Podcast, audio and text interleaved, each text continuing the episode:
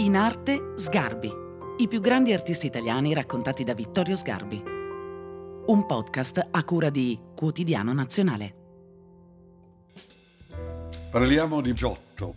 Vorrei credere che tutti sanno chi è Giotto, ma ho qualche dubbio sul fatto che oggi tutti lo sappiano. Certamente fino a qualche decennio fa chiunque abbia fatto le scuole e delle scuole con programmi tradizionali poteva sapere che Giotto è il primo pittore italiano, il che non vuol dire che non c'è stato nessuno prima di lui, ma che è il primo pittore che parla l'italiano, esattamente come scrivere in italiano. Nella poesia e nella letteratura del 200 si scrive in lingua italiana.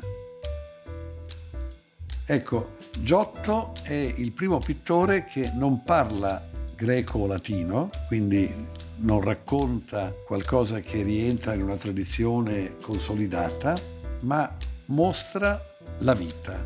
E quindi possiamo dire che, nonostante che abbia lavorato nei primi anni del Trecento, Giotto è il primo pittore moderno.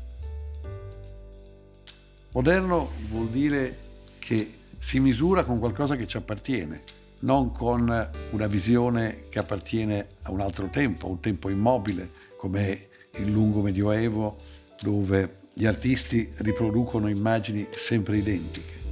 Giotto ha l'urgenza di raccontare sentimenti, emozioni, passioni e quindi di raccontare la vita.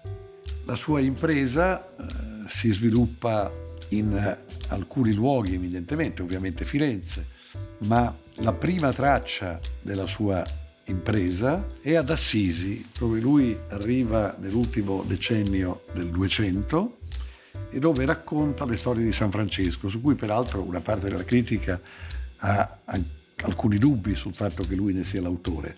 Resta che maestranze che scendono da Firenze e altre che salgono da Roma si ritrovano ad Assisi a parlare una lingua nuova, che è il racconto della vita di Francesco come un film.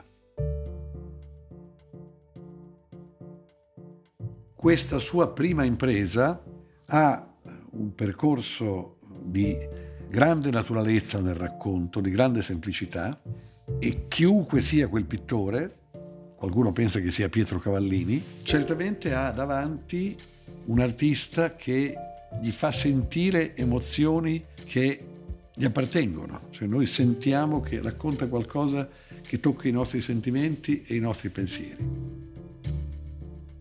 In una seconda fase lo troviamo a Rimini, dove lui lascia soprattutto un grande crocifisso, e la terza fase, quella in cui lui appare certamente della sua piena maturità, è a Padova. Lui risale dalla Toscana a Padova e alla Cappella degli Scrovegni ci racconta le storie di Maria e di Gesù con una verità di emozioni e di sentimenti che lo rendono veramente emozionante e libero da ogni schema o pregiudizio. Lui come un grande regista ci racconta i momenti della vita della Madonna, del bambino, di San Giuseppe, l'incontro fra Anna e Gioacchino, i genitori della Vergine, che trasmettono la grande emozione di un sentimento d'amore abbracciandosi alla porta aurea.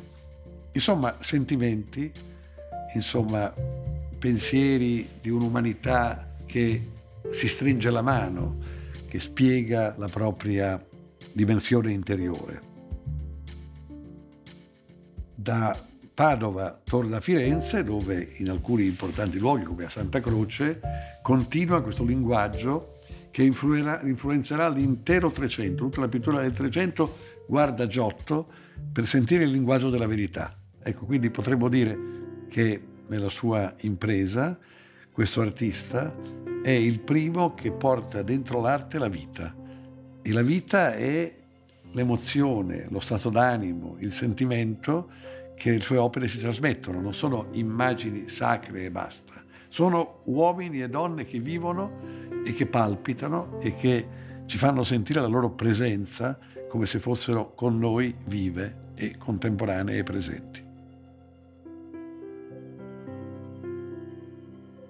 Hai ascoltato In Arte Sgarbi un podcast di Vittorio Sgarbi a cura di Quotidiano Nazionale. Sound design Lorenzo Danesin. Produzione voice.fm.